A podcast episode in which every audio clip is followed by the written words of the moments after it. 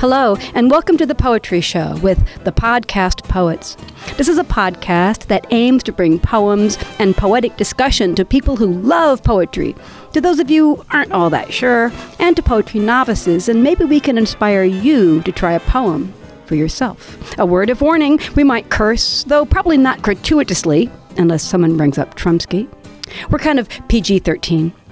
So each week, we will discuss a theme and look at how four very different poets work within that theme to create a poem, and hopefully, we'll have something for everyone. So, we'll each do a poem and we'll chat about that poem and move on to the next. I am Rose Drew, and we have Alan Gillott. And we have two guests today. We have Alicia Fernández. Hello. And we have Joe. Hello. Joe Williams, yay! Welcome, welcome, welcome. I have Thank captured you. from various Leeds and Harrogate open mics and dragged you here, and I'm all excited because this is fantastic. I've really been looking forward to this. This is great. All right. Today's show is about war and peace. Don't worry. We're not going to discuss Tolstoy, though maybe that would be kind of interesting. We are joined today by Alicia, who's been writing about the Spanish Civil War and how her family was involved. And I have a few poems on war, but not so many about peace. America's mental breakdown and war, war, war, endless war began with 9 11. And, and, and Europe has been at war since, I don't know, the French Revolution, Crimean War, World War One, Two, Cold War. Hundred Years' War. A Hundred Years' War, exactly, right? Which we really lasted a hundred and some odd. French too. Yeah, well, I know them, them people.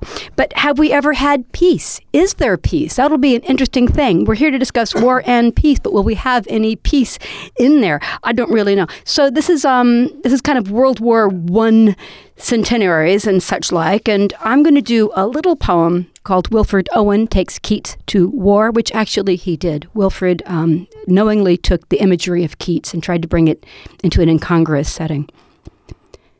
A world tumbles from summer to war with a single shot. Well, two. Ferdinand's wife, Sophie, also dies. Turmoil and poverty underpin the false peace of silver stick parlors, the downstairs upstairs dichotomy. Bullets will blemish the Colosseum, a smallpox spread by percussive powder, undoing in minutes what survived 2,000 years. A young Wilfred Owen worships Keats and his sensuous images of greenery, knights in shiny armor, magic, and maidens. Truth is beauty, and beauty, truth, or so we're told. But boys who'll never grow old show this a lie. No beauty on a battlefield. Some live, most die. So that is war. And so we have war, war, and war, but we are going to work to see if we can find find the peace in there somewhere. I don't know. I don't know. Do, do you do you um you're looking at me, Alethea, so I'm going to stare right back at you. Have you um do you have you read Keats? Are you familiar Um, with a it? little bit. Not we don't study him um, at high school or anything like that. As, Nah. you, as you do here, but I have uh, since I moved here um, read a bit. I've always been a Smiths fan, so It's, he's got he's got long poems, doesn't he? Keats. Yeah. They go on like a book. There are thirty and forty pages. Like, I just can't get published, really, because it's about it's it's it's five hundred pages long. Um, we actually, I I've done a bit of we looked at it a bit, but when we did um, an event uh, in in um, in Rome for Keats is when I really settled down and started to read biography by Andrew Motion, his biography, a very good one actually. Um, it's, that's an interesting book, um, but yeah, I wasn't necessarily familiar with that so much. I, I don't know. What do you What do you think? You've You've read Keats, Joe? Uh, not really. Bits No? and pieces of, of lines here and there more than anything else, I think. It's just one of those things that kind of crops up yeah. from time to time. I don't think I've ever actually sat down and read a poem by Keats, but I'm not much of a scholar of poetry, really. I'm here by mistake as much as anything else. Well, see, that's what I like. That someone will put something up, and then Ellis, Tim Ellis, will chime in with, "No, I hate that person. no, right? I don't read Keats. I don't." I'm like, Tim, I love you. So um, it's really good because I'm not necessarily a poet uh, scholar. I'm just um, I'm a shouty person who who likes microphones, but. Um, But yeah, no. So so there's not a lot of familiarity with Keats Alan because you you have that bit of a posh thing going on. Well, Yes. yes, that we didn't um, we didn't do much Keats at school either. Although you you and I did a Keats project, so we Yeah. were um, we we were enforced to uh, do a little bit of Keats reading in the um, not too far distant past. Right, exactly. So, but up until that point, had you? Well, what did you think of, of Keats? I mean, it's it's a lot of words. It's it's actually. I would also say, in a way, it can be elitist because if you don't have a classical education, you're not necessarily, you know what I mean? You you yeah, I mean, I can't hear it when you when you nod though, because it's good though. And if your brain was loose and No, I, rattled, I, that'd be- I do no. get that. Um, sometimes, like since living here, um, obviously my writing has been developed here in, in English, even though Spanish is my mother tongue. So I get, I constantly get asked like, Ah. "Oh, have you read any Hughes or have you read any Plath?" And I'm like, "Well, I have, but it, my my background in poetry is so different. Like Mm. I, I grew up um, studying Spanish and Latin American writers, really. So Right. that is what is considered scholarly in Spain to, to have read them, um, and not Ted Hughes, for instance. So, Right. Yeah. Well, Did- people, we do have that idea, don't we? That the English poets or Shakespeare are just the world's best. Mm. yeah. Yeah, I, I, I think a lot of people find Keats very daunting, and uh, particularly when school involves an awful lot of um, Horatio on the bridge and Homer and uh, Mm. and and and uh, th- that group of poems, particularly the sort of rather. Uh, I'm going to say I won't say bad translations, but very rhymey translations of Mm. ancient texts, Yes. which were never originally written in rhyme. So the the the the, the whole the whole thing for a young schoolboy whose thoughts do not tend to tend towards poetry, it can be it, it's very daunting and is something that you do your best to forget rapidly. I suppose at the time when he was doing that, it was probably it would have been considered a modernisation. But of course, we're talking Oh, yeah. about the yeah. 18th century, isn't it? It- Well, it's so very, very, it's no longer modern. Victorian. Um, yes, yes. I mean, poetry long term has never been particularly rhymy. Um, Mm, really? it- I had the sense it always of- was. Or a lot of the. It really? was syllabic rather than rhyming. Mm, okay. Well, Well, certainly the ancient yeah. stuff doesn't have any anything like that in it. You don't get any rhymes in uh, Virgil or Homer or anything like that. see, I'm going back to the original Mm. when I don't rhyme. This is fantastic. this is fantastic. No, so, so um, now I need to know, Alethea, what are what are some of the what are some of your country's uh, great poets? Well, um, from my hometown, you have Lorca, Federico Mm, yes. Garcia Lorca, wonderful. And Alan spoke of um, reading um, poetry translations. It, one of the most wonderful things is reading Lorca um, in translation Yes. side by side. It's fantastic. It's wonderful. If you read, um, there's a lovely Penguin edition of uh, A Poet in New York, Mm. and you get um, poem against poem in English and in Spanish per page, and it's so so lovely. Um, so yeah, he's, he's one of the greatest. We had um, before the Spanish Civil War, we had what was called the Generation of 27, Mhm. 1927. So it was a group of poets um, who ended up. Um, um, studying and living in the same uh, hall of residence at university, Oh, I love and it's that. a wonderful yes. generation of poetry. Um, all very left-leaning, and uh, Luis Cernuda. A lot of them ended up in Mexico in exile um, during the war and, and the dictatorship. But They did that here too, or, or in, you know, the Bloomsbury group. I mean, there are often um, groups of people who live together and think and Mhm. argue and you know screw each other and what have you, and all these other things.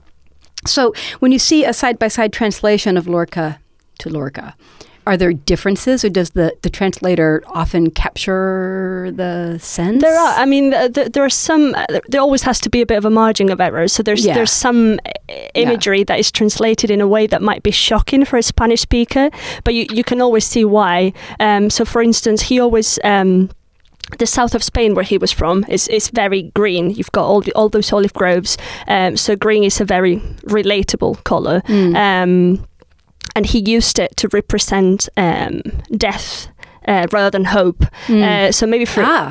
so when you're translating that, um, I mean, you can still use the word green in, in Spanish, obviously. Right. In English, sorry, why not? But um, it won't have the same all the same nuances, maybe because it won't it won't be taking you back to the same scenery or it's the same kind of countryside, I'd say. well, but mold So- is green, so I could go along with that. You know, I could get I, behind I think the green. green in Spain is, is it's a very different. It's a darker. Mm. Yeah. It, it, it's a darker, more intense Mhm. green. I always remember, even in England, sort of coming back from uh, Turkey and Greece, coming to England is green.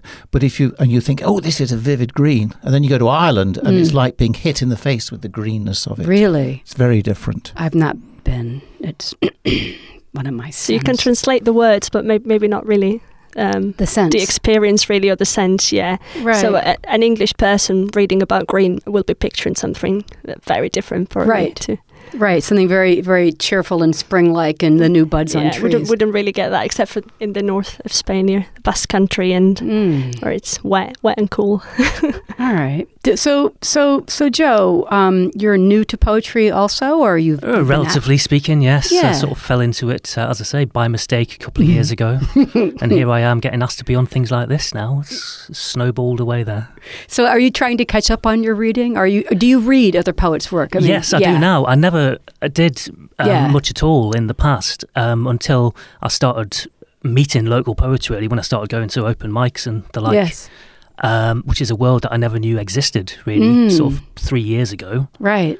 um, and having I think it probably the way it normally works for people once you discover one Yes. you start meeting people and suddenly you discover that there's 20 things going on that week Yes. uh, Yes. in, in easy traveling distance and um, it, it snowballs again from there doesn't it you meet more people at these other events that you go to and suddenly you know about 250 people who are all going to open mics and uh, reading poems for you selling you books that sort of thing Well, do you know the thing is, if someone says they don't want to read other poems, and, and some people are very against reading other poets' work, I, I don't quite understand that myself. I think I think it goes down to fear. You're afraid that it'll pollute your voice, or that you'll find that they've done something else you've done, but they've done it better. There's poets better than me. There will always be poets better than me. There's poets for less. There's it's a range. But if you don't want to read other books, you can go to open mics and have them read too. You're right. If yeah, you just listening go, to people as well. Yes. It's, it's the same thing. It, Yes. It's a it's a different way of experiencing the same thing, isn't it? Yeah. And um, I I like to do both, but Yes. some people prefer one or the other. Um, with the if you're reading something, at least you can read it twice straight away, can't Yeah. you? It's a bit. You don't normally uh, have someone doing an open mic and you immediately say, "Can you do that one again?" I've had it happen when I've seen someone do that when they had a very short poem. But I think you and I were discussing earlier how you've got a poem that you'll read and read and read and read, and then you look back at the original and go, "That's not the same thing." Yeah, once Wh- you've done it on stage 25 times Yes, and it somehow imperceptibly changes word one word at a time. yes. And and what I what I've done is I, I have two versions of a po- yeah I have two versions of a poem, and and if I keep changing a word online, that's the new word for that online. Ver- I mean, not online. Uh, for that for that in person version, that one I read. All right. So actually, I'm focusing on you, Joe. On me. You, Oh. you. Do you have a poem for us? That's, I can do you a poem, um, which I think covers both war and peace. oh my. Okay, the Uh, gauntlet has been thrown so, down, Alan. go. Keep looking through that little thing you've Yeah. got there. Keep. It's, a, it's, a, it's a, a song. I won't give it too much introduction because No, it's no, no. quite long, but uh, it's uh, one that I wrote after the Brexit referendum Mm. last year, as should Mm. become apparent. And it's called A Song for Europe. In 1588, the Spanish navy came to fight to claim the crown King Philip thought was his God given right. Now millions of us fly to Spanish islands in the sun. The wars are long forgotten, the Armada is long gone. So sing for Europe, sing for peace, and sing to make amends. Let's raise a glass of sangria to all our Spanish friends. The French are nearer neighbours, and we fought against them too. Won victories at Agincourt, Trafalgar, Waterloo. But now we go for booze cruises and weekends of romance. Those battles are behind us. We've an entente now with France. So sing for Europe, sing for peace, and sing to make amends. Let's raise a glass of fine champagne to all our Gallic friends. And then it was the Germans who became our enemy. We fought them on the beaches, in the air, at land and sea. But now there's peace between us, and the wounds of war have healed. The battles that we fight today are on the football field. So sing for Europe, sing for peace, and sing to make amends. Let's raise a glass of Warsteiner Mm. to all our German friends. Now, Europe is united, and there's no more need for war. The Berlin Wall came down, the Iron Curtain is no more. Though Britain voted for divorce, said we should stand apart.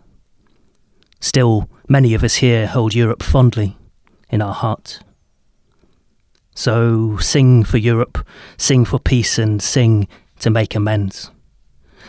Let's raise a cup of tea to all our European friends. Let's sing for Europe, sing for peace, and sing a sad farewell. To Europe and our friends there, here's to you. We wish you well. Mm. Yes, that is going to be a fractured peace that turns into war. We hope not. Yeah. Ah, I know. I, I like that poem. I do. Thank I you. like. Yeah. I've, I've heard that one before.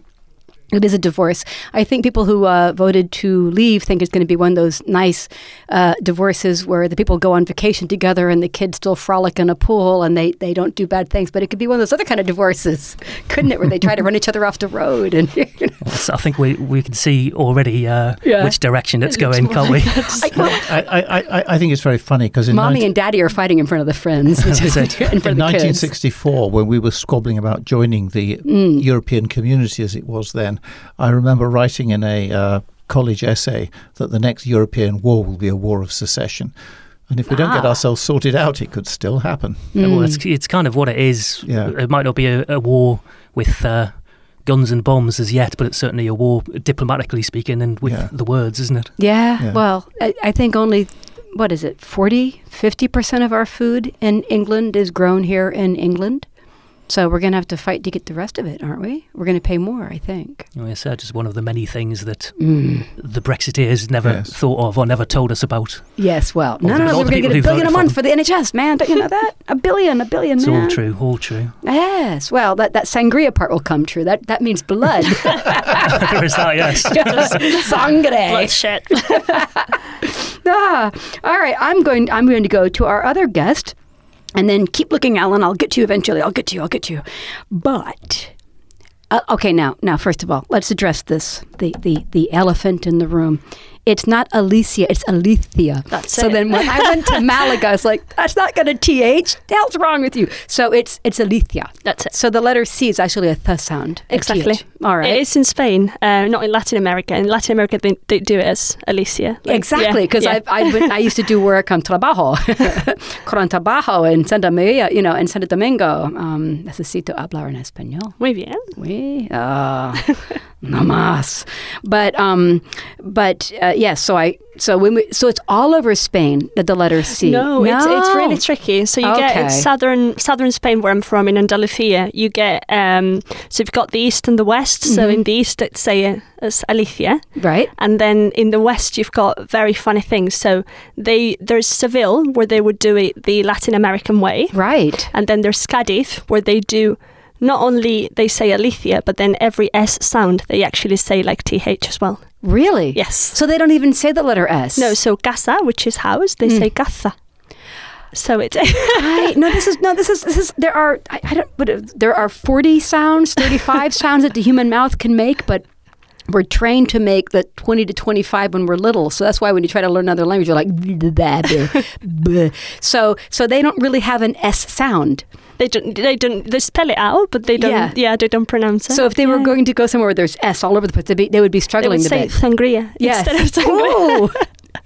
okay, I love it. All right. Well, so do you have a war or a peace, or as Joe has deftly done, combine the two to remind us that once we became full of peace, we can now no longer go to Malaga on vacation?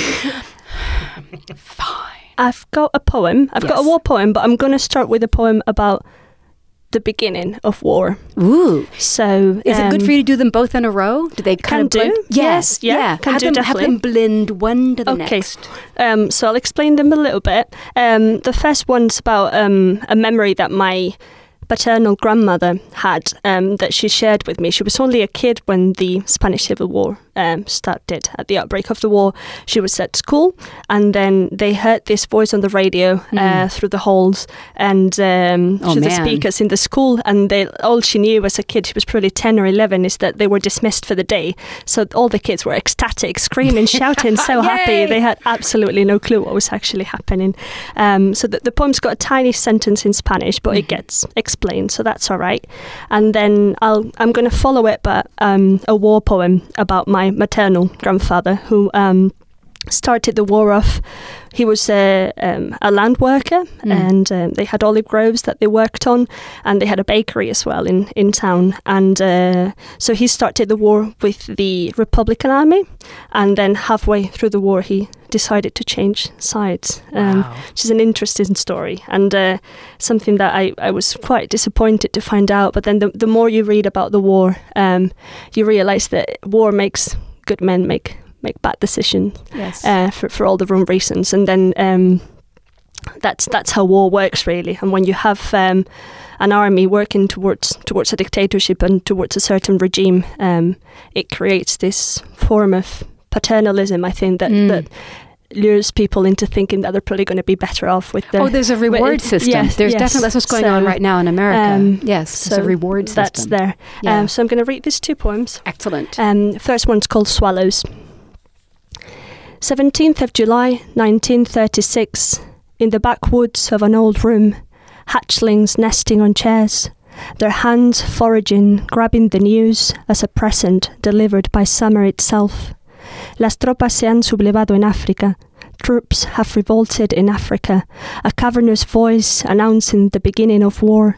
All classes dismissed until further notice, life put on hold. A southbound exodus of backpacks like dark swallows, slamming doors open, a disarray of page edges cut in the air, some birds molting their plumage, wings shuffling through corridors, a migration toward idleness, toward safety. Mm. And uh, the next one's called Enemy Lines. You readied your body, battle bruised and consumed, to run across the firing line in your muddy boots, carrying your musket on your shoulder. As your tattered skin sustained the sultriness of a Spanish July night, you took a leap of faith through a mist of bullets that whizzed by and landed decades from where you were. Mm. Your heart raced with you as you traded your copy of the manifesto for a Messiah's promise of no lack of bread.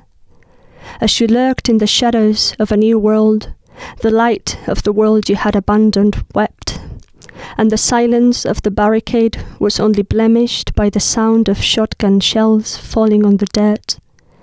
I wonder how you pictured the future then, when you had only the smell of your own piss and a monochrome photograph that you pressed tightly against your chest. Mm. Did your mom, do you think, did she have a sense that things were going on? Like kids can hear stuff. Or did she was just taken? Do you think that the ten year olds were just taken by surprise? My, my grandmother. Your grandmother, Yeah, I'm I don't. I don't think she she was aware. Um, uh, all all the memories she had of, of wartime were really really surreal. She she told me um, as a kid she had she had this memory of her mother scraping lime off the wall because Mm. it's the only way they could get nutrients. oh my So goodness! That's how poor. well, there- that's- there's that's a saying in America called Grams- "dirt poor" because Yeah. eat the dirt, That's that's just the state that the country was in. right? Um, ah, before the war. Uh, du- sorry, during, During during, the- the, during war, the war, yeah, but okay. that, that's that's the Spain that that the war left behind. So, um, men were at war, and, and families were left at home on, on their own with Of with not, not much of a livelihood really. Right. Um, Exactly. So yeah, So so so and yes, your grandmother. Sorry, my mother was born around that year. So my mother wasn't born at the time. I was looking at going, dang, you look good. All right, so no, all right, so so um, so they may not have had- had an inkling of it, um, and then your your grandfather just said, forget it. You know, that is, I think, how people are just are, are, are lured to another side. Mm-hmm. I mean. Look what's gone on into the Middle East. Come, we're going to start a whole new state. It's going to be great. And then possibly not so much. Mhm. That is that is amazing. Um, how many do you have? Um, you have many poems? Or are you just examining this? I'm whole starting to. I've got one more that I brought on on the topic. Um, I'm I'm starting to.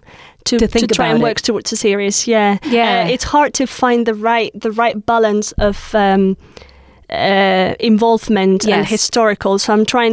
Uh, so, for example, in, in the one about my grandfather, I speak in the first person, but I'm trying to do that as little as possible. Not because the, the, they're not poems of about personal experiences, so that there's not really much room for the eye there. Hmm. Um, so I'm Hmm. trying to, to get rid rid of that a bit and find a good balance between events and, and, and the fact that it's it's personal as well because it's my family and True, uh, true. um, and I Oh, lived in the aftermath of all that. So uh, my Yes. my, I, my both my grandparents survived the war luckily, so I met them both, and and so it, I do have a personal investment in the story as well. But Sometimes when you do this kind of stuff, though, in first person, what do you, what do you think, Alan? And in a way, it makes the reader go, "Wow, what would I have done?" So Yeah. sometimes the first person. I think there's a difference here Yeah. too, because the wars which we've been involved with in in England have always been somewhere else, albeit in Mhm. France, albeit in Germany. Oh, God, we, yes. we had bombs, but the but your war was a civil war, which meant people were not in the fields, they were not harvesting, they were not doing the food production, so the Ah, famine was right. inevitable. Mhm. And I start remembering some of the ancient wars in Britain where Yes. we, we had our own civil war. And, Oh, my God. Things like hunger and yes. we had the harrowing of the north and uh, uh, all, The, all the rich and powerful do that. They harrow by killing the peasants and destroying their Yes. food. So it's the peasants who starve. Yes, it's, it's, Yes. it's the it's the it's the underdogs who who suffer in Mm, all in all mhm. wars. Absolutely. But I think that was the that that's the I think that's the immediacy of what you're doing is it's bringing to us in English that that that sense of what happens if the war is going on around What if it us. comes home to us? Yes, Like 'cause literally up Americans the have- hill, running across. This Yes. is what this is what suddenly scared the Americans Oh, because all of a sudden they realised Yes. that the wars that they've been busy promoting somewhere else are coming home to roost. closer than they think. And, uh, yeah. That- that's what that's what I said in the beginning. America's mental breakdown started with 9/11. Yeah. I mean, really, it, that I saw a play years ago called Patient Number One, Yeah. and and the and the, the plane that the um, the president normally flies in, unless you are very wealthy and want your own plane, is called Air Force One. And so it's always one Air Force One. This, and so the, the play was about Patient One.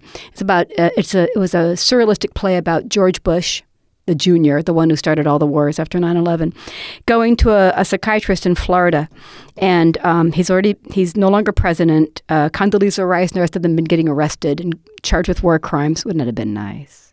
Yeah, I digress. So um, uh, the, the psychiatrist at one point looks at him and says, sometimes people don't just have a nervous breakdown. Sometimes entire countries have a nervous breakdown too. And the thesis of the play is that uh, America is in the middle of a post-traumatic stress disorder. You, you know, it's, it's it's national. Yeah. It's like a it's like a national illness, and that's why they're overreactive and guns everywhere, and they hate the other. He's, he's, he's not wrong. No, I think No, he's it's- absolutely no. And. I saw that play what in 2004 or five. Yes. I've never been, never been able to get out of my head, ever. And it just it, it showed up. It was at the York Theatre Royal, Hmm. and it's gone. I need to find a playwright and say, bring this back. So, I don't know. I think um, a series of poems is. I want more of those, definitely. Do you have something to say, Joe? You're just staring at me. No. I'm just thinking about uh, sort of those ideas about the national nervous breakdown and Yes. the, and the war on your doorstep. It's although it might not not be something that we've seen here for a long time. It's there are other recent examples that are so close to us, like Bosnia and Serbia is the yes. obvious one to think of, which is probably very similar Yes. to the Spanish Civil War in terms of the way that it tore the country apart Yes. and the way that neighbours were pitted against each other.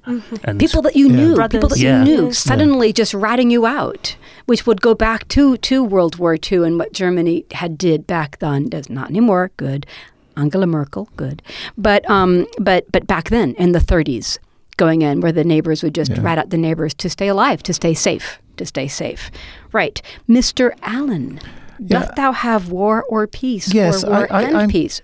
I, Only I'm going Joe to do, so far well, I've, I, I've got two selected. The bar is high. The first one I'm going to do is has elements of peace, probably more elements of hope than Mm. peace. Um, okay, Ooh, like involved. that. this one, this one is called Justice for Injustice.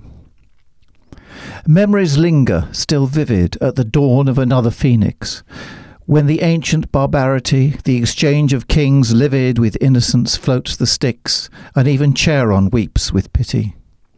There is no honest denial that poverty and greed leeches life and promotes injustice, nor that desperate trial provokes that hate which reaches the riders of the cockatrice. But that does not excuse or justify jubilant kill, exchanging sadness with sadness in a frenzy of mutual abuse, where the path of honour still champions the way of madness. For it is indeed honourable to extend the hand of trust, that together we may truly mourn lives lost to poverty, and enable together, rich in friendship, to thrust against injustice and equality with reform. Hmm. So, are you going to follow that with another one, or do you want to just discuss that one? What was that? What when did when did you write that one exactly? When? That was very shortly after 9 11. Yes. because right. that, that, was around. it was around that time, and I'd, I'd sort of been bitching and moaning about Mm. the 9/11 itself, and I thought Yes. it, it needs it needs a counter a counterbalance. It can't all be it can't all be hate and response and revenge. You have to have another another point of view. Well, yeah, there's that. I mean, uh, you and I both um, uh, are unique in the room, but 9 11 happened every night here in England, and I think people in America don't understand that. Bombs fell all the time, buildings burned down all the time, your neighbors vanished all the time, all over the place. But you sat there in a boat and watched the buildings burn. We could smell the buildings burn for months because it's a bunch of big buildings and it, they were very deep. The garages went down 20 and 30 floors and they burn for a long time. And I have a long poem which I may not get to, but I, I just I, I wave away the easy wish to see their whole country, collaterals and all, paved over by blacktop. Which is tarmac in America. Believers by heart or gunpoint, only a collateral shop or school away from error, burked beneath beards and fear and robes. But sometimes I want blacktop and a parking lot. So there is that feeling that you, you mm-hmm. do, just like, you know, you, even though you know it's not them who's done it, it's these guys, these guys, they got on an airplane, my God. But you watched it, didn't you? And so that, Yeah. that affects us. You lost jobs because of it. We lost friends. We lost people. My daughter's friend's dad went home, went to work and didn't come home. So, so what was that for you to see that? I mean, that was your first experience of a like a war, a war incident. It's very surreal. I mean, I occasionally play that day over in my head like Mm. a like like a, a a video reel. Yes. and that's that's really all it is in a sense because there's no there's no engagement Mm. you you just see the event yes. you see the event you see the you, you see the video of the video essentially because you're looking at a screen of the events and you're looking at people numb with shock Yes. you're looking at people basically being told to go home. Yes. there's no point in staying in the office nobody's going to do any work Right. so that, that, that, that was there but the video also includes that response so for example the, the, the event with, where, with, with Bernier Dance when they did that Yeah. some of those wonderful wonderful pieces of dance Mhm. which which brought up the names of everybody who who died Yes. um, in Connecticut. yeah It took us 20 minutes to read the Yeah. names. And I think that was it. Con- Connecticut, well, you can write Connecticut, New Jersey, and some of the lower parts of New York were devastated because there's very few people who did not have a relative or friend hmm who wasn't killed. Yes. So it it affected everybody. Um, probably the last time America felt that was during the Second World War, when you know everybody was related to And, and then GW killed. squandered all that. We actually had China sending us get well cards. Uh, we had uh, Yeah. a Chinese uh, warship past an American warship, and the Chinese held up American flags, and and seriously, they held up signs, Yeah. literally, almost practically saying "Get well soon." You know, they held them up as they went by, and and and George then went after the wrong country. You know, because that the, that the, makes the, sense. yeah, the whole. It was an opportunity to yeah. put everything right, and it was just thrown Yes. away because yes. the American Republican Party is all about destruction and bullying and evil. So we, we well So, also yeah. war Our sells- president at, at the time um, helped them out yes as well, sadly. Yeah, well, th- th- then here in England too, Yeah, Tony Blair. Yeah, Aznar, Tony Blair, and Mm. Bush. Uh, that famous picture of the three of them in the Azores. Is, Oh, Yeah. yeah, discussing what, what the best way about it was. I always think of Tony Blair for a nice meal. Come here, boy. best Come here, boy. Um, Here's Blair. Come on, Blair. Come on up, Blair. He became a lapdog, didn't Yes. he? Just a bit, you well, they were trying to emulate that Good famous meeting in the um, somewhere near the Azores on the battleship where, where Oh. Truman and Oh, Churchill and um, uh, they had this national. They had, this, m- moment this in their mind. in the, in the Atlantic to talk about the war, and I think that's what they were trying to emulate. that- Oh, that's it. But they couldn't get a guy with a flag to go climbing up a bunch of people and stick it in the. That was what it was. That was it. Oh. I think that's what they were trying to do. They wanted paintings. They wanted giant paintings. That was a fail. I'm going to do Mm. another one, which is about another aspect of war, which is a lot more worrying, which is this tendency now to conduct our wars remotely. Oh, Not just ah, remotely yes. in other countries, Yes, actually, but remotely this, in our own countries. And No, this that's- is horrible. That's really scary. this is I, yes. And this one is called collateral damage. Mm. There was a time when collateral was the flyers and fact sheets, brochures and booklets prepared to boost the sales of this concept or that creation, packed with useful and useless information, couched in impenetrable jargon with features and benefits to ensure that this, and only this, is the product to buy. Then we went to war but a clean war with laser guidance and infrared mm. bombs and missiles, killing only the wicked and sinful, mm. the evil and malevolent deemed to deserve to die. We learned also a new word in the lexicon of war collateral. Collateral damage, mm-hmm. the hurt and pain of those supporting sellers of terror, its features and benefits, dead and maimed, even though they did not know or could not break the ancient duty of hospitality and protection that binds desert peoples, mothers and wives, children and teachers, weak and helpless, trapped in a time and place not of their choosing, slaves scratching a living from the desert scrub or arid pastures, dead and maimed because they were there. Collateral damage ignored in the collateral for this clean and sanctified war of pious theft, collateral damage. Were we not more honest when we sent our bombers over Germany and France to obliterate every man, woman, and even child, factory and wagon, every road and railway track in Caen, in Dresden? There was no guilt or fancy words. Death was dealt indiscriminately, and there was no talk of collateral damage. Nor when bombs rained down on Vietnamese forests with Agent Orange. There was no talk of collateral damage, just of death and destruction, and strategic advantage, the proper language for the art of war. Now we face a new great dishonesty, executing a skirmish without putting so much of one of one's own in harm's way, commanders concerned no longer of the ethics of whether the target, the risk to lives, but a target without risk is a target without value, and any target of no value is worth the price of no risk, and that target need no longer be an enemy, but an execution of friends and neighbours, inconveniently near an enemy of the state collateral damage. You. Yes. That is, there was um, footage, it might be a film or it might be real, where these two guys are looking at a, I think it's a dog. No, I think it's a guy. No, I think it's a dog. And I hit a button. Oh, I think it was a kid. You know, but they just they just push a button. They're in the middle of I don't know. They could be anywhere. Arizona. They could be in the middle of anywhere in the U.S. And they they have a a, um, a screen, and they see people walking around, and they just push a button. And that you, I think you're right. That is there is zero risk. So that's just a video game, isn't it? It Yeah. just doesn't matter. Yeah, I was thinking of something similar to that, that um, a different video, I think, but one that I remember seeing.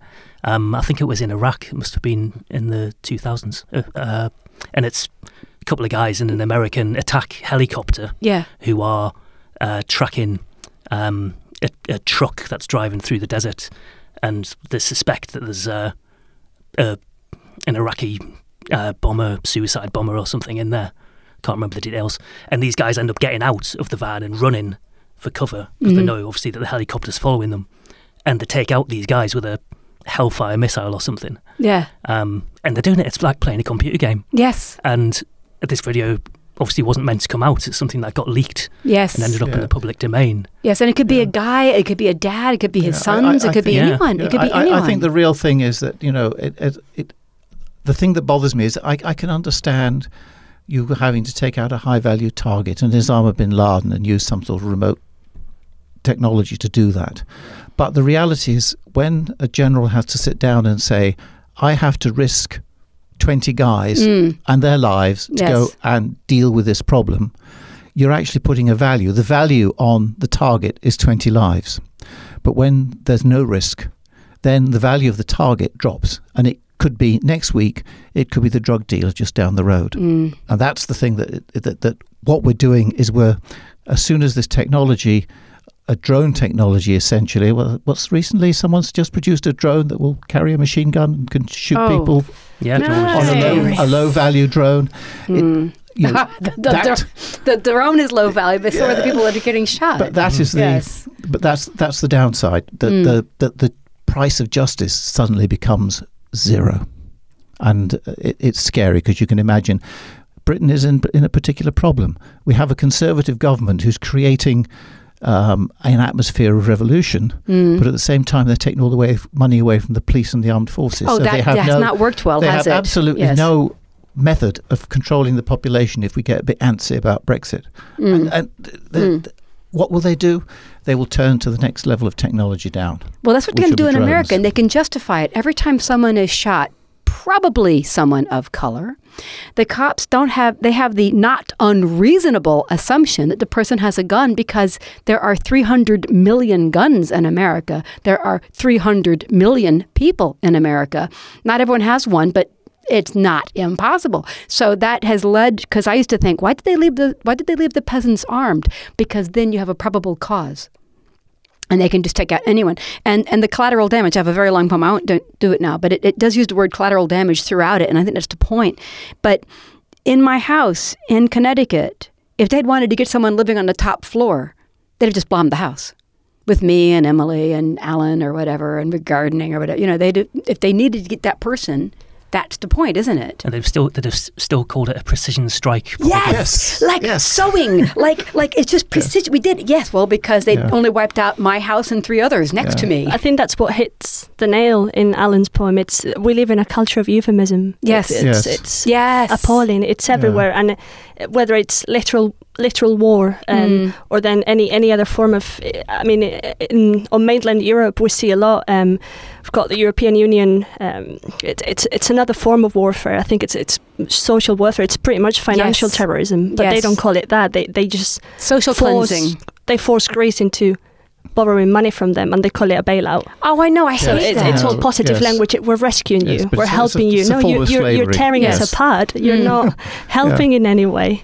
But Um, I, I- I think yeah. returning to drones, I think that drones are as evil as landmines, and they, they should be Indiscriminate. they should be outlawed by the UN. It's very scary. Okay. Everything that Because I we've got coming. So 21st War should at century least in, in, have in a general. cost to you. Yeah. No, I think I think that's that is the problem that there is no there is no actual cost. Well, we've taken it to a a grim a grim um, theme. So, but you know, war and peace. When you have war in the title, I don't know. So.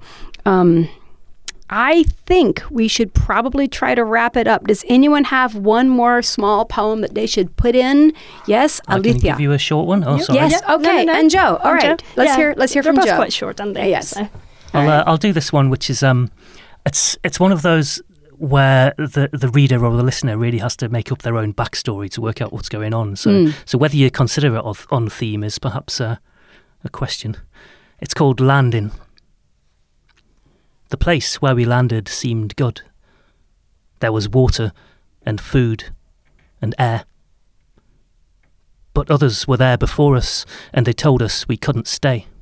Mhm. There's no room here, they said. We can't help you.